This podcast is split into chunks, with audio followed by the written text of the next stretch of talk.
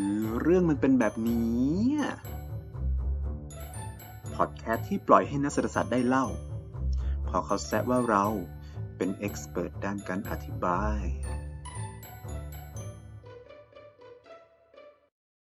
EP 11สรันสันติศาสตร์ กับ Islamic Academy สวัสดีค่ะ วันนี้เรากลับมาอยู่กับพอดแคสต์ของคณะพัฒนาการเศรษฐกิจนะคะ วันนี้กิ้งดึงตัวนะคะ อาจารย์รูปหล่อคนหนึ่งของคณะพัฒนาการเศรษฐกิจมาให้กับทุกท่านได้รู้จักมุมมองของอาจารย์มากยิ่งขึ้น นอกจากเรื่องของการทำงาน แล้วก็มีเรื่องของชีวิตส่วนตัวได้นะคะ ยังไง วันนี้ติดตามกันในพอดแคสต์คือเรื่องมันเป็นแบบนี้ของคณะพัฒนาการเศรษฐกิจค่ะกิ้งขอยินดีต้อนรับนะคะ ผู้ช่วยศาสตราจารย์ ดรสรันสันติศาสตร์ค่ะสวัสดีค่ะ ครับอ่าสวัสดีครับ คุณกริงครับ เปิดตัวมาอย่างนี้นี่ผมเขินเลยนะฮะ ไม่รู้ว่านักศึกษาจะเห็นด้วยหรือเปล่านะครับ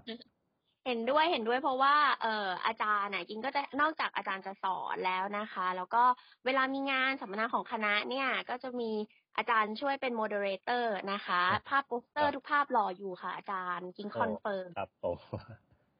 ครับค่ะ เออวันนี้เนี่ยเออปกติกิงก็มีโอกาสได้ทำงานกับอาจารย์บ้างนะคะ แล้วก็ยังไม่เคยได้มาคุยกับอาจารย์อย่างเจาะลึกนะคะ วันนี้ก็ขอถือโอกาสนั้นนะคะงั้นเราขอเริ่มกันเลยดีกว่านะคะ กิ้งถามคำถามแรกก่อนเลยแล้วกันว่า เออตั้งแต่เด็กๆมาอย่างเงี้ย อาจารย์จบมาแล้วก็พื้นฐานอาจารย์แบ็กกราวปอตรีเนี่ยเป็นเศรษฐศาสตร์เลยไหมคะ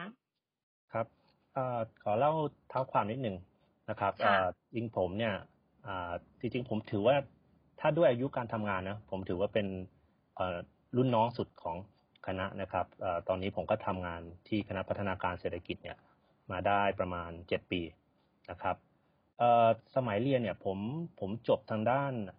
สายวิทย์นะผมจบมาทางด้านสายวิทย์ แล้วก็เพื่อนๆที่สนิทเนี่ยส่วนใหญ่เนี่ยก็เข้าวิศวะหมดนะฮะเพราะฉะนั้นตอนแรกเนี่ย ผมก็ตั้งใจว่าอยากจะเข้าวิศวะ เพราะว่าโดยส่วนตัวเนี่ยชอบเรื่องคำนวณ นะครับ แล้วก็ชอบอวิชาฟิสิกส์นะครับ แต่ว่าคิดว่าด้วยด้วยเหตุผลที่ว่าคุณพ่อเนี่ยก็เป็นอาจารย์สอนทางด้านเศรษฐศาสตร์นะครับ แล้วก็ในแต่ละวันเนี่ยก็มักจะมี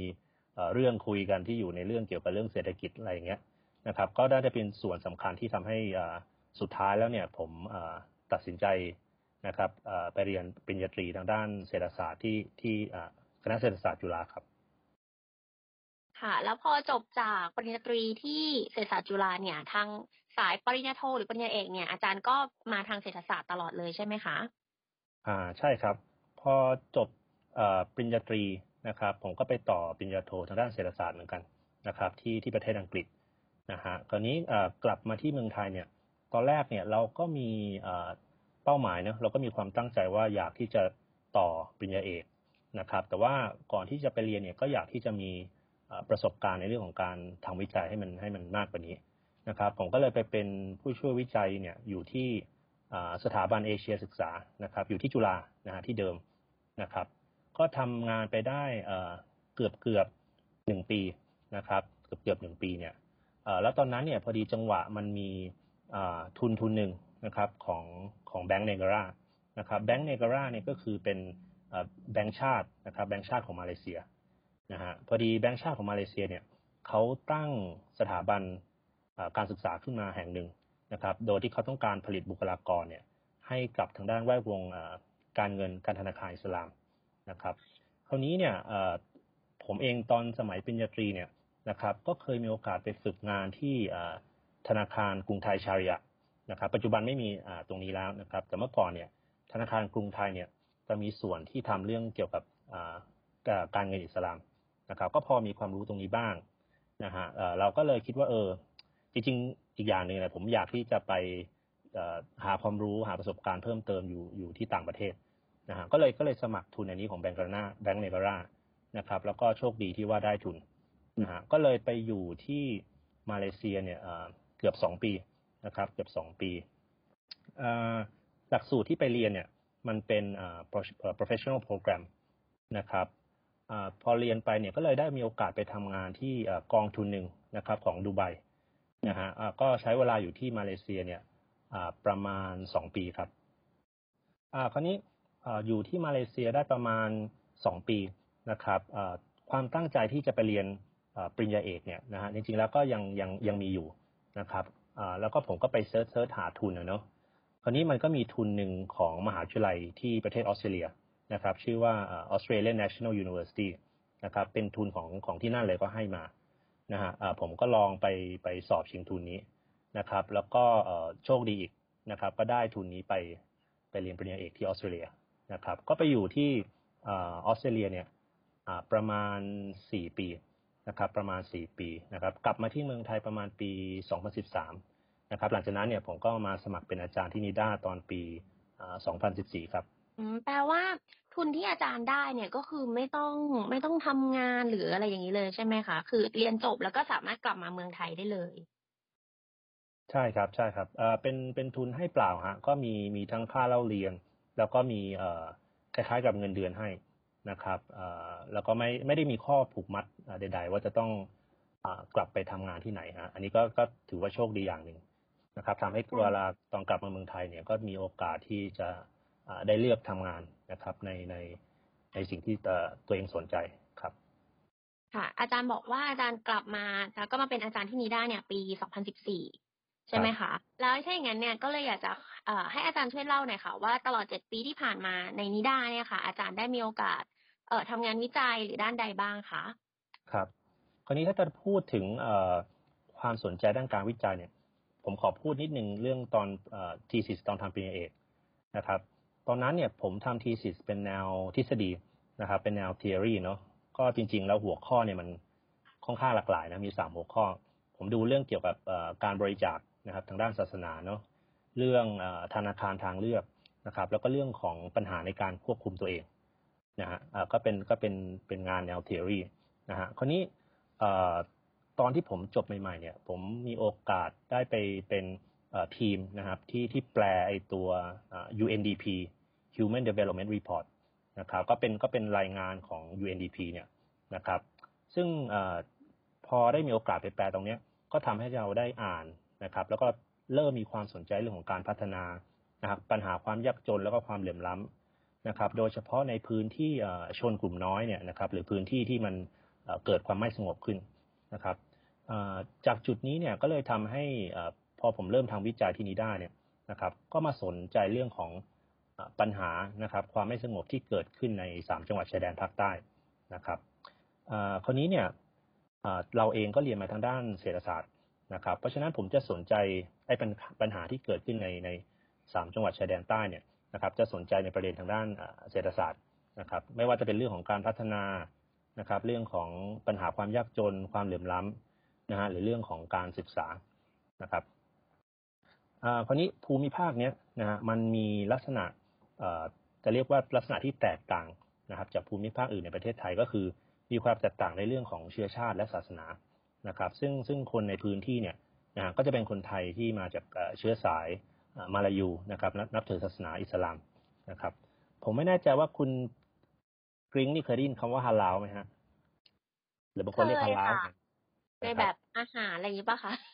อ่าใช่ใช่ที่ได้ตราฮาลาลค่ะหลายคนเนี่ย จะคิดว่าฮาลาลเนี่ย เป็นเรื่องของอาหารนะฮะเพราะส่วนใหญ่เวลาเราไปซื้อเนี่ย เราจะเห็นมันจะมีตราเล็ก ๆนะครับ ที่ติดอยู่บนผลิตภัณฑ์นะครับ แต่จริง ๆ แล้วคำว่าฮาลาลเนี่ย มันมาจากภาษาอาหรับนะฮะแปลว่าสิ่งที่ศาสนาอนุมัตินะครับ เพราะฉะนั้นเนี่ยมันครอบคลุมทุกมิติของการดำเนินชีวิต นะครับ ก็คือเรื่องอาหารนะฮะเรื่องของการแต่งกาย การค้าการลงทุนนะครับ อย่างเช่นคนที่นับถือศาสนาอิสลามเนี่ยที่เขาเรียกว่ามุสลิมเนี่ยนะครับ ก็จะห้ามเข้าไปยุ่งเกี่ยวเกี่ยวกับดอกเบี้ยนะครับ หรือธุรกิจที่ผิดหลักการของศาสนานะครับ คราวนี้ฮาลาลเนี่ยมันไปเกี่ยวข้องกับเรื่องของสามจังหวัดยังไง ก็คือว่าเวลาเราออกแบบนะครับ เวลาเราออกแบบนโยบายนะจะเป็นนโยบายทางเศรษฐกิจ หรือนโยบายทางด้านไหนเนี่ยนะครับ มันจะต้องมีมิติของศาสนาเข้ามาเกี่ยวข้อง นะครับ เพราะว่าในศาสนาอิสลามเนี่ยนะครับคำว่าฮาลาลเนี่ยนะครับ หรือการดำเนินชีวิตเนี่ยนะครับ ในทุกมิติเนี่ยมันเกี่ยวข้องกับศาสนานะฮะก็เลยทำให้ตรงนี้เนี่ยมันจะมีความแตกต่างนะครับ จากภูมิภาคอื่นนะครับในแง่ของการออกแบบนโยบายนะครับในปัจจุบันเนี่ยมันมีมันมีคำอยู่คำหนึ่งนะครับเขาเรียกว่า halal economy นะครับ halal economy เนี่ยก็จะเกี่ยวข้องกับธุรกิจอุตสาหกรรมนะครับ ที่เกี่ยวข้องกับทั้งเรื่องของอาหาร นะครับ healthcare นะฮะเรื่องของของเครื่องแต่งกายการเงินการธนาคารนะครับ การลงทุนหรือแม้แต่การท่องเที่ยวนะครับ เป็นเป็น sector ที่มีขนาดใหญ่เนี่ยแล้วเป็นตลาดที่มีศักยภาพนะฮะในในในโลกนี้นะครับ หลายประเทศเนี่ยก็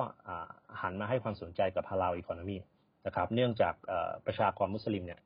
นะครับเป็นเป็นประชากรที่มีอัตราการเกิดเนี่ยค่อนข้างสูงนะแล้วก็เป็นประชากรที่ จะเรียกได้ว่าจำนวนคนที่นับถือศาสนาอิสลามเนี่ยในปัจจุบันนี้เป็นอันดับสองของโลกนะครับรองจากศาสนาคริสต์นะครับคราวนี้กลับมาที่ประเด็นเรื่องของสามจังหวัดชายแดนใต้เนี่ยนะครับผมผมขออนุญาตยกตัวอย่างเนาะให้ฟังเกี่ยวกับการออกแบบนโยบายนะครับที่มันคำนึงถึงมิติทางด้านศาสนาและวัฒนธรรมด้วยคำคำหนึ่งนะครับก็คือคำว่าสกาดเป็นภาษาอาหรับเนาะ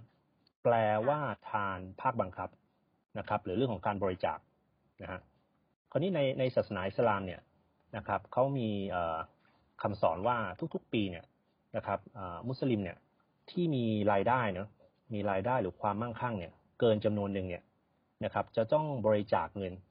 นะครับ ให้กับคนแปดกลุ่มนะครับ รวมทั้งซึ่งรวมทั้งคนยากจนนะครับ เพราะฉะนั้นสกาดเนี่ยนะฮะถ้าเรามองเป็นเครื่องมือนะทางด้านกางการคลังเนี่ย นะครับ มันก็จะเข้ามาช่วยแบ่งเบาภาระภาระของภาครัฐเนี่ยนะครับ ในเรื่องของการแก้ปัญหาความยากจนนะครับ ในการแก้ปัญหาการกระจายรายได้นะครับ ซึ่งในปัจจุบันเนี้ยก็มีหลายชุมชนนะครับในพื้นที่นะครับ ที่เขาเริ่มมีการตั้งกองทุนสกัดนะครับ เพื่อจะช่วยแก้ปัญหาความยากจนความเหลื่อมล้ำนะครับ ของคนในพื้นที่อีกเรื่องหนึ่งเนี่ยก็คือเรื่องของสถาบันการเงินอิสลามนะครับ อย่างเช่นสากลเนี่ยนะครับ อย่างที่ผมเรียนให้ให้ทราบตอนแรกว่า คนมุสลิมเนี่ยเขาจะไม่สามารถเข้าไปทำการค้าการลงทุนนะครับหรือไปฝากเงินที่มันเกี่ยวข้องกับดอกเบี้ยนะครับ เพราะฉะนั้นระบบธนาคารหรือการเงินสลามเนี่ยก็จะเป็นระบบที่ไม่ได้ใช้ดอกเบี้ยนะครับ และสถาบันการเงินพวกนี้นะครับ ก็จะช่วยทำให้ประชาชนในพื้นที่เนี่ยนะครับ รวมทั้ง SME เนาะได้เข้าถึงแหล่งทุนเนี่ย ที่มันถูกต้องตามหลักการของศาสนาเขานะครับแล้วตรงนี้เนี่ยมันก็จะทำให้เขารู้สึกเรียกอะไรมีความสบายใจนะครับ มีความสบายใจที่จะเข้าไปใช้บริการทางด้านการเงินจากสถาบันเหล่านี้นะครับ คราวนี้หลายคนอาจจะงงว่า เอ๊ะถ้าสมมติธนาคารเนี่ยนะครับ ไม่มีดอกเบี้ยเนี่ย แล้วมันจะทำงานยังไงเนาะนะครับ เพราะว่าอย่างครั้งแรกนี้ที่ผมได้ยิน concept เนี้ยผมก็งงเหมือนกันว่า เอ้ย ทุกวันนี้เราเราเกิดมาเราเติบโตมานะครับ เราก็ได้ยินแต่ธนาคารแล้วก็มันมีดอกเบี้ยนะครับ แล้วถ้ามันไม่มีดอกเบี้ยเนี่ยมันจะทำงานยังไงนะฮะอันนี้ผมเล่าให้ฟังสั้นๆนะครับ ก็คือธนาคารในรูปแบบอิสลามเนี่ยนะครับเขาจะใช้หลักในเรื่องของการลงทุนร่วมกันนะเรื่องของ profit loss sharing เรื่องของการซื้อขายเรื่องของการเช่าซื้อนะครับ มาทำเป็น contract นะครับ ที่จะช่วยในการทำธุรกรรมทางการเงินทางด้านต่าง อันนี้ก็เป็นตัวอย่างที่แสดงให้เห็นว่าในเรื่องของการดำเนินนโยบายเนี่ยนะครับ มันมีมิติของทางด้านศาสนาหรือวัฒนธรรมเข้ามาเกี่ยวข้อง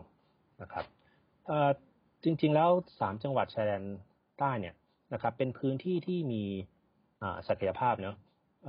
คือผมเนี่ยได้มีโอกาสนะครับ เข้าร่วมทีมวิจัยนะครับ ที่นำเสนอยุทธศาสตร์การพัฒนาเนี่ยให้กับจังหวัดยะลานะครับไม่แน่ใจว่า จะมีโอกาสได้ไปเที่ยวจังหวัดยะลายังนะครับคุณกิ้งมีโอกาสได้ไปเที่ยวยะลาไหมครับ ยังไม่เคยไปเลยค่ะ แต่แบบดูภาพว่าเบตงเป็นเมืองที่มีผังเมืองที่ดี แล้วก็สวยแห่งหนึ่งค่ะใช่ครับ ใช่ครับยะลาเนี่ยก็ได้ได้รับรางวัลเนาะเป็นเป็นหนึ่งในเมืองที่มีการวางแผนได้วางผังเมืองได้ดีมากนะครับ แล้วก็คิดว่าในอนาคตเนี่ย เราจะมีโอกาสได้ไปเที่ยวมากขึ้น โดยเฉพาะอย่างเบตงเนี่ยนะครับเด็กไม่นานนะถ้าถ้าสมมติโควิดกลับมาปกติเนี่ย นะครับเขาก็จะมีสนามบินที่นั่นนะครับคราวนี้ยะลาเนี่ยก็เป็นจังหวัดที่ไม่ไม่ติดทะเลเนาะไม่เหมือนกับปัตตานีนราธิวาสนะครับ แต่ว่ามีความอุดมสมบูรณ์นะครับ ในแง่ของอย่างเช่นเรื่องของผลไม้นะครับ เรื่องของสถานที่ท่องเที่ยวธรรมชาตินะหรือจะเป็นเรื่องของความหลากหลายทางด้านวัฒนธรรมนะครับ เพราะว่ามีมีชาวไทยทั้งเชื้อสายมาลายูนะครับ แล้วก็ชาวไทยเชื้อสายจีนนะครับ นอกจากนี้ก็มีเรื่องของสถาบันการศึกษาเนี่ย นะครับ ที่มีชื่อเสียงนะในโลกอิสลามนะครับ จะไม่จะไม่เชื่อเลยว่ามีชาวต่างชาติเนี่ยมาเรียนที่สถาบันการศึกษานี้เนี่ยหลายหลายคนเลยนะครับจากการที่ผมลงพื้นที่เนี่ยไปทำวิจัยเนี่ยเด็กในสามจังหวัดเองเนี่ยนะฮะมีความสามารถนะฮะมีมี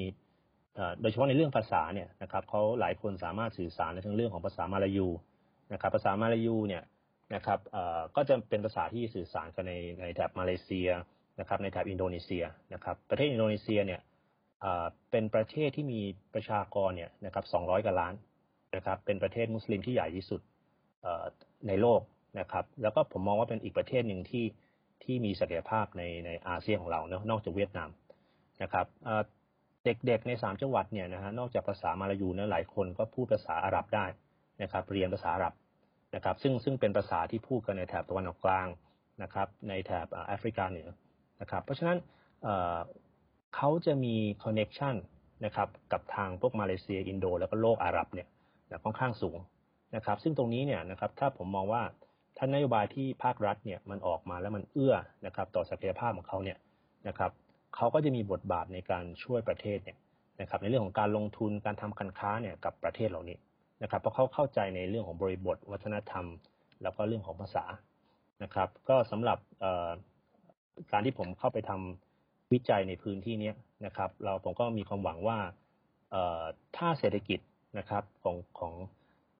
ภูมิภาคนั้นนะครับ ดีขึ้นเนาะคนมีความเป็นอยู่ที่ดีขึ้นเนี่ย ก็น่าจะมีส่วนช่วยนะครับ ในการในการแก้ปัญหาความไม่สงบเนี่ยไม่มากก็น้อยนะครับ ค่ะ แต่แต่สิ่งหนึ่งที่ที่เราต้องสนใจก็คือคนวางนโยบายเนี่ย จริง ๆ ก็ต้องมีความรู้ความเข้าใจในเรื่องของศาสนาวัฒนธรรม เพื่อที่จะได้ไปสอดรับกับกับตัวของคนในพื้นที่ด้วยใช่ไหมคะถูกต้องครับถูกต้อง ซึ่งซึ่งอันนี้เนี่ยเป็นเป็นปัญหาที่เอ่อจะเรียกว่าอะไรก็ยังยังยังคงเกิดขึ้นอยู่นะครับ เพราะหลายครั้งเลยเนี่ยคนที่ออกแบบนโยบายเนี่ยนะครับ มาอาจจะมาจากส่วนกลางนะครับ ซึ่งไม่เข้าใจในกำหนดธรรมเนียมประเพณี นะครับ ก็เป็นอาจจะเป็นส่วนหนึ่งเนี่ยที่ทำให้เกิดปัญหานะครับ เพราะฉะนั้นมันก็มีการพูดถึงประเด็นเรื่องของออโตนมีนะครับหรือการให้เสรีภาพนะครับในการออกแบบนโยบายนะครับอย่างเช่นนโยบายทางด้านการศึกษาอะไรเนี้ยนะครับให้มันให้มันเข้ากับค่านิยมนะครับวัฒนธรรมหรือความเชื่อของคนในพื้นที่นะครับ ประเด็นนี้ก็เป็นประเด็นที่ที่สำคัญเลยว่าคนออกแบบนโยบายเนี่ยนะครับมันเขาจะต้องมีความเข้าใจตรงนี้ อาจารย์กิ้งถามมีคำถามหนึ่งคือกิ้งอยากรู้ว่า ถ้ากิ้งไม่ได้นับถือศาสนาอิสลามอะกิ้งไปฝากเงินหรือถอนเงินที่ธนาคารอิสลามได้ไหมครับ อันนี้ก็มักจะเป็นคำถามที่ผมผมพบบ่อยเนาะจริงๆแล้วคนจากคุณจะนับถือศาสนาอะไรเนี่ยนะครับ มาจากภูมิภาคไหนทุกคนใช้ได้หมดนะครับ ทุกคนสามารถใช้ได้หมด ผมยกตัวอย่างที่ประเทศมาเลเซียนะครับ ประเทศมาเลเซียเนี่ยก็เป็นประเทศผู้นำเนาะทางด้านทางด้านการเงินอิสลาม นะครับแล้วเขาก็มีสถาบันการเงินอิสลามเนี่ยหลายแห่งนะครับ ไม่ใช่เฉพาะธนาคารนะฮะมีมีตลาดหุ้น มีพันธบัตรนะครับที่เป็นแบบระบบอิสลามนะครับ แล้วก็จากสถิติเนี่ยนะครับจะเห็นว่าลูกค้าจำนวนมากเนี่ยที่มาใช้บริการเนี่ยนะครับก็คือเป็นคนจีนนะฮะเป็นคนมาเลเชื้อสายจีนนะครับซึ่งซึ่งแน่นอนเนี่ยว่าเขาไม่ได้สนใจประเด็นเรื่องของศาสนานะครับ แต่ว่าเขามองว่าเป็นช่องทางหนึ่งเนี่ยในการกระจายความเสี่ยงการลงทุนของเขานะครับ เนื่องจากว่า รูปแบบการดำเนินงานของสถาบันการเงินเนี่ยมันต่างจากระบบดอกเบี้ยนะครับ เพราะฉะนั้นทุกคนเนี่ยนะครับสามารถมาใช้บริการได้ค่ะ อันนี้ก็เป็นเรื่องของงานวิจัยที่อาจารย์สนใจนะคะ แล้วก็ทำมาตลอด เอ่อคราวนี้กิ้งมาชวนอาจารย์คุยเรื่องเบาๆกันบ้างดีกว่าอยากได้ครับจะจำยามว่างของอาจารย์นี้ค่ะ มีบ้างไหมคะเอ่อสำหรับผมเนี่ยตอนนี้เนาะเอ่อจริงๆแล้วตั้งแต่มีลูกเนี่ยนะฮะมีมีลูกสาวเนี่ย นะครับ ผมก็กิจกรรมอย่างว่าหลักๆ ก็คือเล่นกับลูกนะฮะในปัจจุบันนี้ตอนนี้ลูกสาวอายุกี่ขวบแล้วคะอ่า ตอนนี้กำลังจะหกขวบปลายปีนี้นะครับ ตอนนี้อยู่อนุบาลสามมากใช่เพราะฉะนั้นเอ่อกิ้งก็น่าจะเอ่อพอทราบว่ากิจกรรมหลัก ๆ ของเราก็คือการเอ่ออยู่กับลูกนะฮะเล่นกับลูกดูแลลูกเอ่อแต่นอกจากเรื่องของของลูกเนี่ย ถ้าผมมีเวลาว่างเนอะเอ่อก็จะไปออกกำลังกายนะฮะไปฟิตเนสนะซึ่งตรงนี้ก็ก็ น่าเสียดายนิดหนึ่งนะด้วยด้วยสถานการณ์โควิด เนี่ยฟิตเนสปิดมานานนะครับ ก็เลยไม่ได้ออกกำลังกายนะครับ แต่ก็นอกนั้นก็จะเวลาว่างก็จะดูหนังนะครับ แล้วก็ดูฟุตบอลนะก็จะเป็นอีกคนหนึ่งที่ที่ติดตามฟุตบอลนะครับ โดยผมจะเชียร์ทีมลิเวอร์พูลนะนะครับ เพราะฉะนั้นใครเป็นเด็กหงส์นะ The Kop fan ลิเวอร์พูลเนี่ยนะครับก็มาคุยกันได้นะครับ หรือทีมอื่นก็ได้นะฮะจะมาทับถมทีมลิเวอร์พูลเวลาแพ้นี่ก็ยินดีครับ ค่ะ อันนี้กิ้งคงคุยกับอาจารย์ไม่ได้นะ เสียดายเพราะว่ากิ้งแบบว่าไม่ค่อยรู้เรื่องฟุตบอลเท่าไหร่นะคะ โอเคค่ะวันนี้เนี่ยก็อาจจะต้องขอรบกวนเวลาของอาจารย์สรันเพียงเท่านี้นะคะ จะได้ไปเล่นกับลูกๆต่อนะคะ ยินดีเลยครับเมื่อกี้ก็แวบเข้ามาในห้องนะฮะแต่ว่าเอ่อไม่ได้ส่งเสียงดัง ไม่เพราะว่ากิ้งเคยเห็นเหมือนกิ้งเคยเห็นลูกของอาจารย์สรันตอนแบบ ตัวเล็กๆที่ยังต้องอุ้มอยู่ไปทริปอะไรอย่างเงี้ยใช่ใช่ตอนนั้นเราไปกระบี่เนาะอ๋อใช่นั้นใช่ก็ค่ะยังประมาณขวบหนึ่งหรือไม่ถึงขวบด้วยซ้ำครับ ตัวเล็กอยู่ค่ะ เดี๋ยวไว้ถ้าเรามีทริปกันกิ้งก็พกลูกไปบ้างนะคะดีเลยครับดีครับ จะได้มาเป็นเพื่อนกันค่ะ วันนี้ขอขอบคุณผู้ช่วยศาสตราจารย์ ดรสรันสันติศาสตร์มาก ๆ เลยนะคะ ยินดีเลยครับ ขอบคุณมากครับค่ะที่สเชิญวัสดีครับค่ะ สามารถติดตามพวกเราได้ที่พอดแคสต์คือเรื่องมันเป็นแบบนี้ทาง Spotify YouTube หรือ Facebook Econ d i d a Fanpage กด Follow Subscribe หรือถ้ามีประเด็นอะไรอยากรู้ แนะนำติดชมกันเข้ามาได้ มากันเยอะๆนะครับ มาสิ มา